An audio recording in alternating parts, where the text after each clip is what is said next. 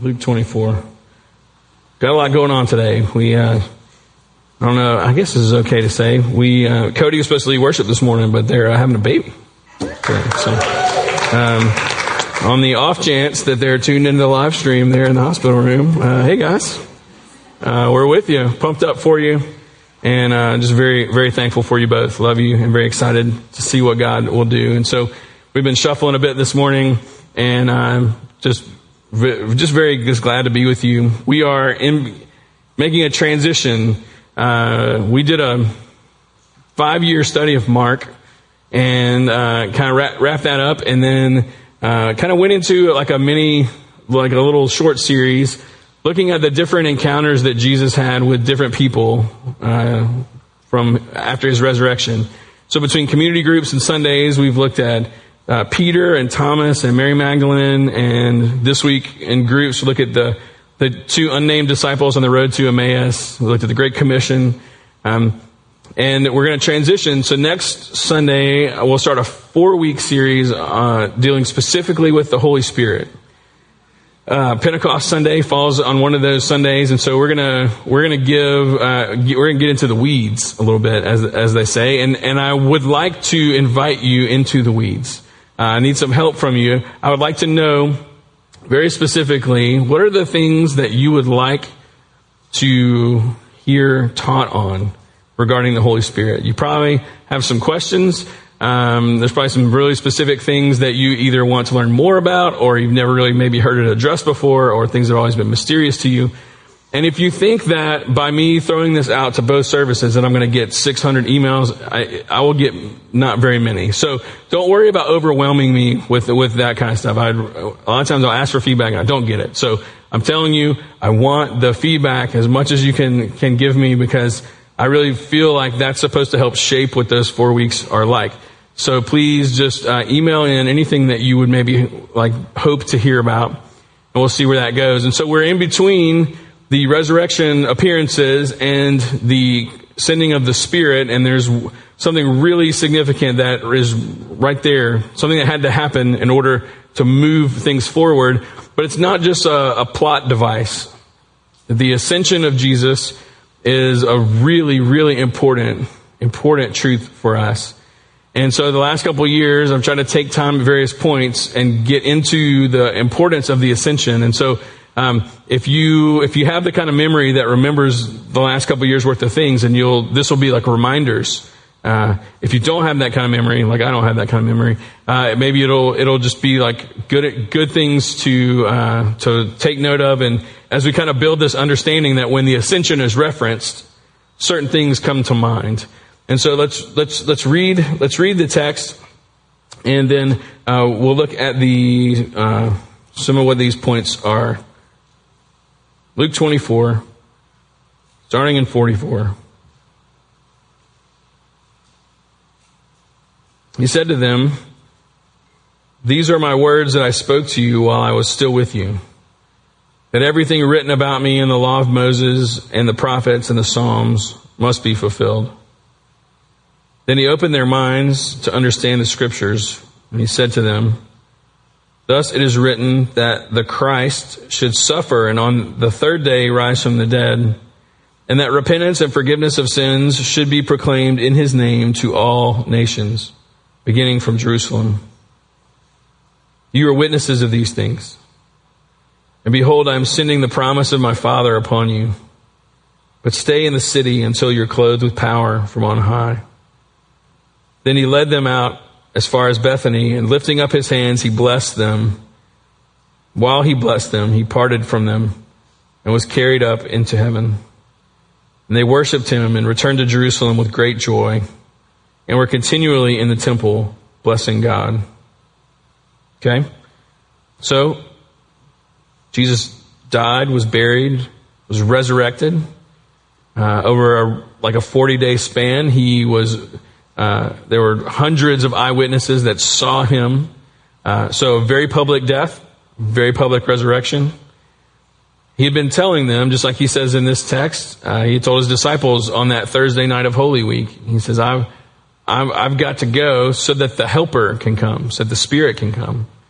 which we'll get into next week. And so his departure, though, that's, that's the thing that seems like just like a, like I said, like a storytelling device to move the, move the plot forward. But, but what is the ascension? What, is, what does it mean? What, are, what do we need to think of when we hear it?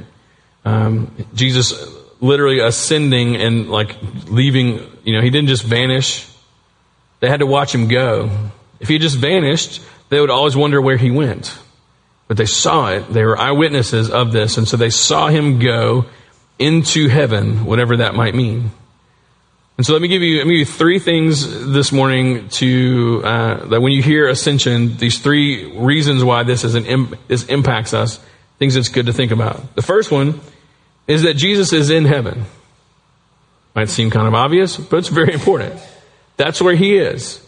That, that Jesus being raised from the dead, being this recreated and, and right there for them to see, that that same Jesus that Thomas saw, that Peter saw, that Mary Magdalene saw, that all those hundreds of eyewitnesses saw, he's, he's still present in heaven. Same body, same scars that he showed to Thomas, present in heaven. I think that's kind of cool, you know? Like Lazarus raised from the dead, but eventually grew old and died. Jesus? No. He just, he just relocated from our space of earth into God's space of heaven. So in the Bible, when heaven is referenced, sometimes it's talking, it's talking about, um, like God, like when David says, I've sinned against heaven, he's talking about God.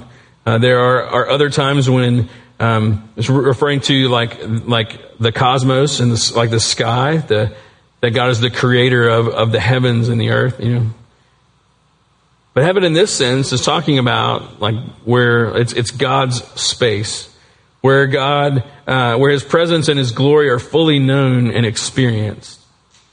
Um, earth is our space, where humans are, right? And in in our space, we're, we're trying to declare independence from God because we live under this lie that we're pretty awesome. You know, we would make a, a good God. We make a good king. We make a good whatever. And so we're, this is our space where what we say goes. Heaven is God's space where what he says goes. And there's a, there's a veil in between them. And so I grew up thinking that heaven was like way up in the sky, right? Probably not just me. Heaven's way up there, and we're way down here. I remember hearing uh, p- people say, like worship leaders would uh, would pray and ask God to pull His chair up to the edge of heaven and look over and hear the the songs of His people, and that's sweet sentiment, but just not true. It just uh, that's not how Jesus would have thought of heaven. The Jewish way of thinking of heaven is that heaven and earth are they they are uh, this they're overlapping and interconnecting. That heaven is not far away. The heaven is here in this room. That's why when Jesus teaches us to pray, he says, "Go into your room, close the door, and pray to your Father who is unseen." He says because heaven is not really far away. We don't we don't have to make the music super loud and like have a retractable roof uh, arena so that like God can really hear us and all that stuff. Like it's he's he's here. Heaven is here. That the bodily resurrected Jesus is not far from where you sit at all. That's how that was that's the Jewish idea of heaven. That's the idea of heaven that Jesus never corrected but only enhanced, deepened, and made more beautiful. And as the story of the Bible unfolds, you see earth as our space and heaven as God's space. You, you see these places where those two overlap with one another. And it, it, it begins when we see things like the Ark of the Covenant. That's heaven and earth overlapping. We see the, we see, uh, Solomon's temple is built, and the Holy of Holies is in the middle, middle, and that's where those two things overlap. And then Jesus shows up, and guess where the overlap is then? It's Him. He's the overlap. That's why He's like, this temple is going to get destroyed. But I'm where heaven and earth overlap now. And in Jesus ascending, going into heaven, sending the Spirit to dwell within us, guess, guess, guess where the overlap is now? You and me. We're the overlapping, interconnecting, like, place where heaven and earth meet. Not because we're awesome, but because Christ in us is the hope of glory. That's why. And so Jesus has ascended, has essentially just crossed through the veil that separates heaven and earth. The veil that sometimes makes heaven feel super far away, and then other times it's so thin you're just you don't have, you don't have to take much convincing to believe that heaven and earth are overlapping. You know, he just ascended, but he really just crossed over into into that space. So what does that mean? What does that mean for us? Well, in one sense, it doesn't have to mean anything for us. You know, like that could just be enough. It doesn't have to benefit us at all. That's what Jesus did, and that is incredible. But like most things that standing on their own theologically, there are things that should be, and that's just enough right there. But God just makes it better by sharing that with us. And so, why does that have anything to do with us? One thing is that the welcoming of Jesus into heaven is further confirmation that for those who are in Christ Jesus, uh, we are free from our sins, like we are forgiven. That when Jesus says it is finished, and the Father agrees with him in raising him from the dead, uh, him him going into heaven just just adds one more layer of confirmation that he really did take care of it all. And so when we think ascension, we should also just be reminded once again of the completeness of the cross because of the power of God. Also, when we think of the ascension, we should be able to look at, at what's happening with Jesus and to be able to see ourselves like He is say, set the pattern for us that we will follow. That He is showing us what, what your future looks like in Christ. That if you are in Christ, we can, you can look at what's happened to Him and say, well, that's going to happen to me. That because of what He has done, and by His grace, He's invited us to put faith in that, that we can say, we too one day, as new creations, will be in the full, unfiltered, com- completely like full glory, amazing, incredible presence of God, ruling over all things with Him forever. Like what's happened to Jesus will happen to you and to me. We have to see that for, for what it is. And in 1 Corinthians 15 20, Paul says, in, in fact, Christ has been raised from the dead, the first fruits of those who have fallen asleep. First fruit being the, the first part of the crop that tells you what the rest of the crop is going to look like. And so when Jesus says, I am making all things new, when the scriptures say, if you are in Christ, you're a new creation, Jesus is the prototype of that. He's, he's the, that, that's what N.T. Wright calls him, the, the prototype. He's, He's showing us what new creation looks like. Not only what new creation looks like, but what, but the destiny, like the arrival point, the, the future of what the new creation means and looks like and is. And so we too will follow in his steps. Remember the story? Remember when uh, Joshua was leading Israel to cross the Jordan again to go in and take the promised land, and God had the leaders go first. You step into the water first. You got to show them all that it's safe. No, Jesus, he just went first, right? I mean, we couldn't have done it without him, of course, but he's shown us like, hey, it's, it's safe. You really can live your life with the confidence and the assurance of what's going to happen for you in the future. You're not crazy for building your whole life on this because Jesus has ascended into heaven. That's a part of it. And so in Hebrews 12, 1 and 2, pretty familiar passage. Says, Therefore, since we're surrounded by so great a cloud of witnesses, meaning, if heaven is not way up there, but heaven is right here, then heaven surrounds us, not only the resurrected Jesus, but those who have gone ahead of us in some capacity. I know that's like a whole, I just like knocked over a can of worms, didn't even mean to. But that heaven is like championing us.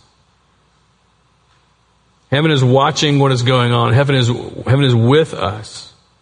In some, some capacity, some mysterious way, those who've gone ahead of us are connected to what is happening because heaven is not far away. Since we're surrounded by such a cloud of witnesses, let us, let us lay aside every weight and sin which clings so closely and run with endurance the race that's set before us. As we do that, what are we supposed to do? Verse 2 Look to Jesus, the founder and perfecter of our faith, who for the joy that was set before him endured the cross, despising the shame, and is seated at the right hand of the throne of God. See, because Jesus is there, we can keep going. We can make it. We, we can endure whatever. What we are having to endure is nothing compared to what he endured. If he can make it, you can make it, I can make it. We, we're not crazy, right? We're told constantly that we are crazy, right? More and more and more and more. And yes, it takes faith. And yes, we're, we're putting a lot, a lot on this whole thing that we never have seen with our eyes. But in that why Jesus, when talking to Thomas, in that why he said, blessed are those who have never seen, and yet they believe. Jesus understands this is a lot. And so he has gone ahead of us to show us, hey, it's, it's safe. Totally safe. So that's first thing. that kind of tells us where Jesus is. Jesus is in heaven. So what is he doing? What is he doing there? Is he relaxing? I mean, he's earned, he's, he's earned it, right? Earned a day off here and there. What is he doing while he's there? Well, the verse we just read tells us a part of it. This is Hebrews 12, 2. Looking to Jesus, the founder and perfecter of our faith, who for the joy that was set before him endured the cross, despising the shame, and is seated at the right hand of the throne of God. Now, we, we read that and process that very differently than they would have. There's two big, big ideas happening that w- would have communicated something to a first century audience. One is that he is seated. When you are seated, it means that, that, that you have completed the work that you set out to do. That's, that's what that meant for them. And so the fact that he is seated means that uh, it's again further confirmation that it really is finished. He really has freed his people. The work really has been done. But he's not he's not through with with us though. Like the redemption of you and I, that's accomplished. But he's not like, well, I wash my hands of it now, you know. He's, he's, he's still doing something else. And that's indicated by where he is seated. He's seated at the right hand of the throne of God. Now we know from places like Psalm 110 and Hebrews 1 and Ephesians 1 and 1 Peter 3 that the right hand is a place of honor and authority. So not only has he completed his work and is ready to sit down, but God the Father was like, right here. You get the seat of honor and the seat of authority. So when Jesus stands before his disciples and he tells them, all the authority of heaven and earth have been given to me. He's not just like pontificating, right? He's not just like, man, this would make a really good opener. This would be really convincing. He's telling them something that is already true, and then he ascends and goes and walks in the truth of that, in the reality of that. That for him to be seated at the right hand of the throne of God proves that all authority really has been given to him. That's why the hymn that we, uh, it's, it's a hymn in the New Testament era. Uh, we know it as Philippians 2, 9 through 11. That's why verses like this are true. Because God has highly exalted him and bestowed on him the name that's above every name. So that at the name of Jesus, every knee should bow in heaven and on earth and under the earth, and every tongue confess that Jesus Christ is Lord to the glory of God the Father. But that's, that's, that's real life that's happening. This is a, this is a reality that we're sitting in in this moment. No matter what, no matter what the like world events tell you, no matter what your emotional state tells you, no matter what your circumstances tell you, no matter what your bank account tells you, that is the reality. That Jesus is above all of it. It proves scriptures like Ephesians 1, 19 through 23, which, which we want so much to believe, and there's that part of us sometimes that kind of holds back. But the ascension of Jesus says, no, no, no, like build your life on these passages. What is the immeasurable greatness of his power toward us who believe? According to the working of his great might that he worked in Christ when he raised him from the dead and seated him at his right hand in the heavenly places, far above some of the rule, no, all rule and authority and power and dominion and above every name that you can name. Not only in this age, but in the one to come. And he put all things under his feet and gave him his head over all things to the church, which is his body, the fullness of him who fills all in all. You will not find something that Jesus is not ruling over. As vast as the earth is, as vast as like like I follow a couple of like like well this one in particular this like NASA account on Instagram, and every time I'm it just blows my mind how how massive the universe is, and Jesus is like, yeah, that's all under my feet. It's all under my feet.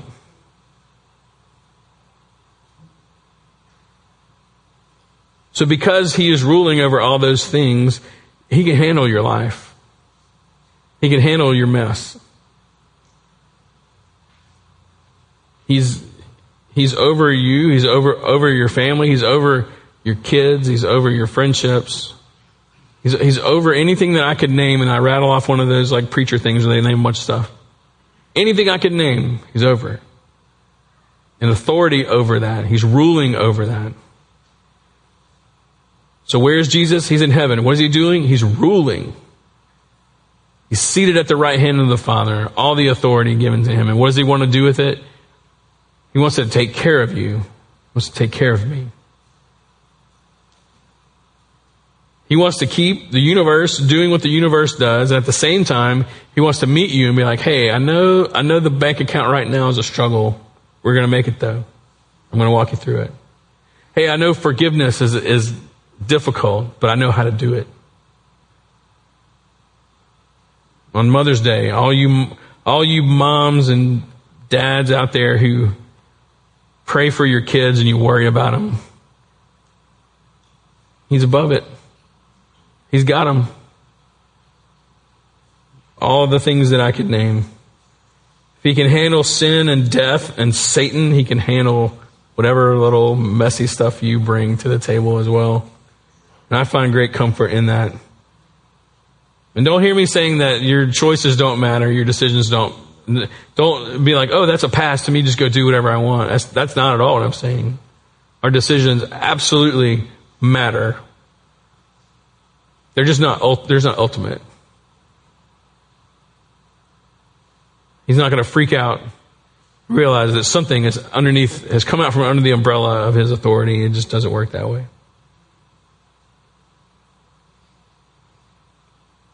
So Jesus in heaven, what is he doing? He's ruling right hand of the Father, the seat of authority. He's ruling over everything. But he's not only ruling, Third thing, that he is praying. Jesus is the prayer warrior. I don't remember where I first heard that phrase, but it's, you know, somebody being a prayer warrior, but I, like, I knew exactly what it meant as soon as I hear it. It just, it perfectly encapsulates it.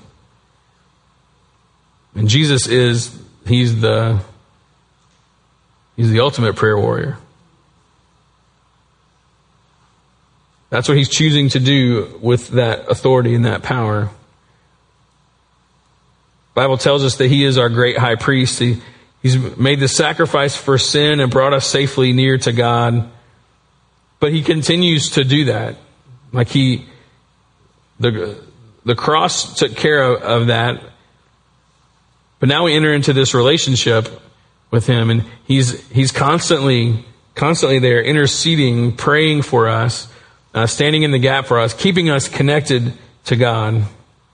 And so when we see this all throughout, all throughout the book of Hebrews, Hebrews 7 and 9 and 10, we, we, we see this beautiful picture of Christ constantly making intercession for his people. And that can mean prayer, that can mean advocacy, it can mean, it can mean so many, so many things that, that Jesus is, uh, he's whatever you need him to be in any moment that you'll ever have. Everything that you need him to be, he will be for you. Andrew Murray said that about John 15 and the vine and the branches. Says Jesus is telling us everything that, that a branch needs the vine to be to it, he will be to you today. It's incredible. What do you need? Advocacy? He's there. He's been tempted in every way, just like you are, but without sin. So he has, he has been there. You, you are understood by the one who's seated at the right hand of the Father of God in heaven. He, he gets it. When you aren't sure how to pray and you just feel like your prayers aren't even, aren't even getting, getting off the ground, guess who's amplifying those prayers? It's going through Jesus to the Father. He's the mediator. He's taking that prayer of like, well, he doesn't really know what to say here, but I, I know what to say. He didn't really feel like, he didn't really have the faith, but I, I have the faith. He doesn't believe in himself, but I believe in him. I can go on and on and on and on.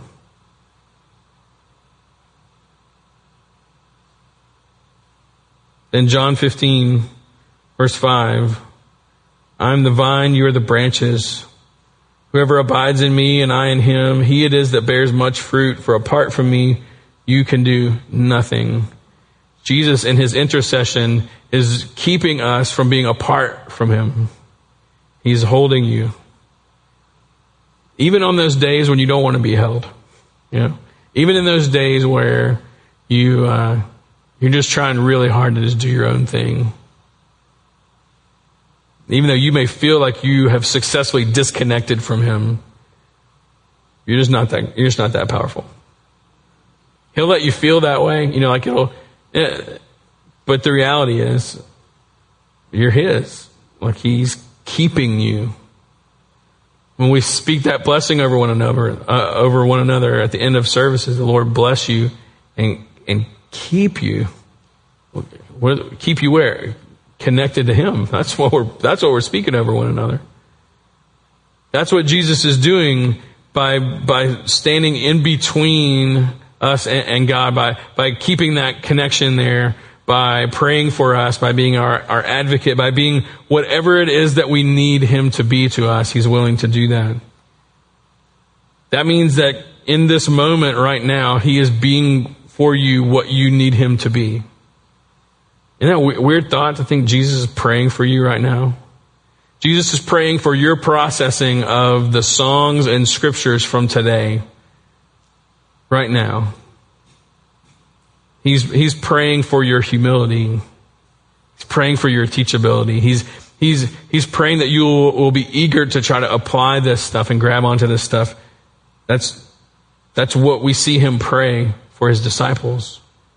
He's praying for the, the unity between you and the Lord. That's when we see Jesus praying, those are the things that he's pray, he prays for. And so everything is being held in place by the faithful love and the power of Jesus. So, the ascension of Jesus, when I say it doesn't just move the plot forward, this, this is huge for us. And when we hear that, it's just a simple little part of the story, right? But it means so much. And if we can get to where we can say, yeah, well, Jesus is right now in heaven like his, his body is in heaven, seated at the right hand of the Father.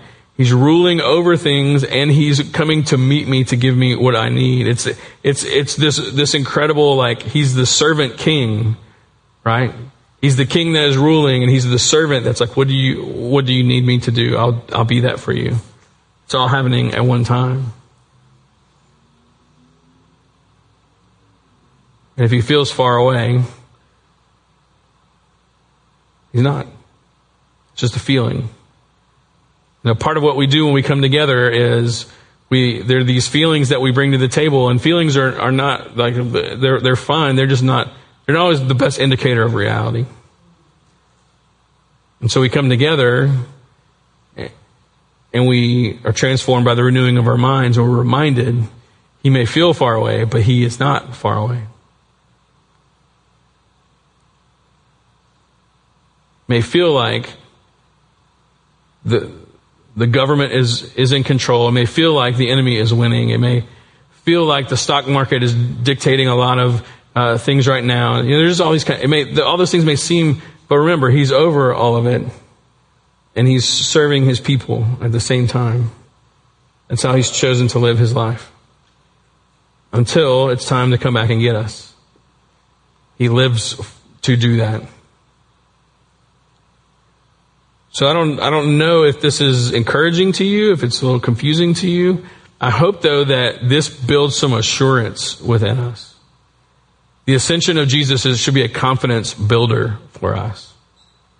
It should speak deeply to the very practical things that were going on, but it should also put us in awe of like, what, what kind of God would do this for people that are as messy as we can be?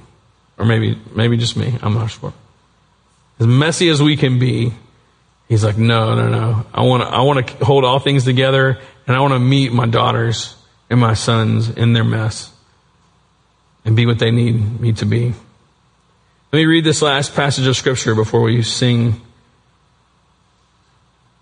Think about all those things. Kind of compress that in if you, if you can. Um, let me read the end of Romans 8 with all that in mind and see See if this kind of helps us get where Paul is coming from. What, sh- what then shall we say to these things? If God is for us, who can be against us? He who did not spare his own son, but gave him up for us all, how will he not also with him graciously give us all things? Who shall bring any charge against God's elect? it's, it's God who justifies. Who is to condemn? Christ, Christ Jesus is the one who died. More than that, who was raised, who is at the right hand of God, who indeed is interceding for us. Who shall separate us from the love of Christ? Shall tribulation or distress or persecution or famine or nakedness or danger or sword? As it's written, for your sake we're being killed all the day long. We're regarded as sheep to be slaughtered. No. In all these things, we are more than conquerors through him who loved us. For I'm sure that neither death nor life, nor angels, nor rulers, nor things present, nor things to come, nor powers, nor height, nor depth, nor anything else in all creation will be able to separate us from the love of God in Christ Jesus our Lord. That's a confident dude right there. And the confidence that he walks in is not in his own awesomeness, in the fact that Jesus is who he says he is, and he has done what he said that he has done, and he will do what he said that he is going to do, and right now is active and present among us. Um, I, ho- I, hope that that uh, does what it's supposed to do uh, for us. That truth meets you where you are. And so, as we have come to do in the COVID era, era we used to do communion and different things, but we're just going to we're going to be the people of God, and we're going to sing. So, people, God's people have done that for so so long. What are we going to do in response? We're going to pray. We're going to sing. And so, how about you stand with me? As the musicians come back, and I'll pray for us, and then we will sing.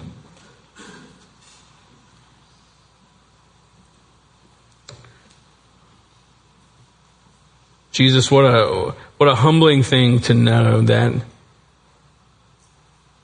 that you are big enough to meet each of us individually in this moment and to know what we need and how to be for us who we need you to be.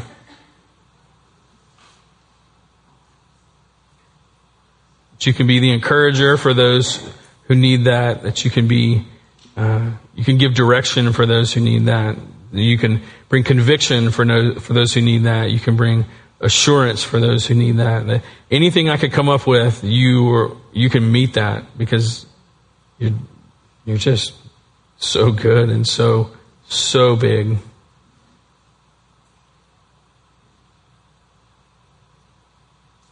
And I know that the, the practical side of this and how it benefits us is, uh, it's just so stunning. But what's greater than all that is, is who, who you are and what this says about you.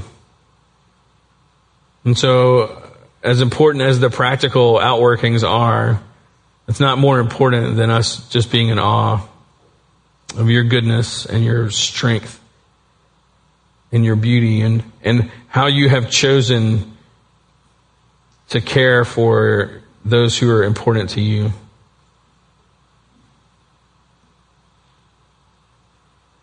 And so may we receive what you have for us this morning. May we, may we just drink it in, you know. But what we need that to produce is, is worship and a reverence and a love for who you are and what you are doing, what you have done, what you will do. And so as we sing this morning, um, would you just help to ease us into that place? That we would just lift your name, which is above all the other names. And as we lift you high, um, we just want you to be honored above all else this morning.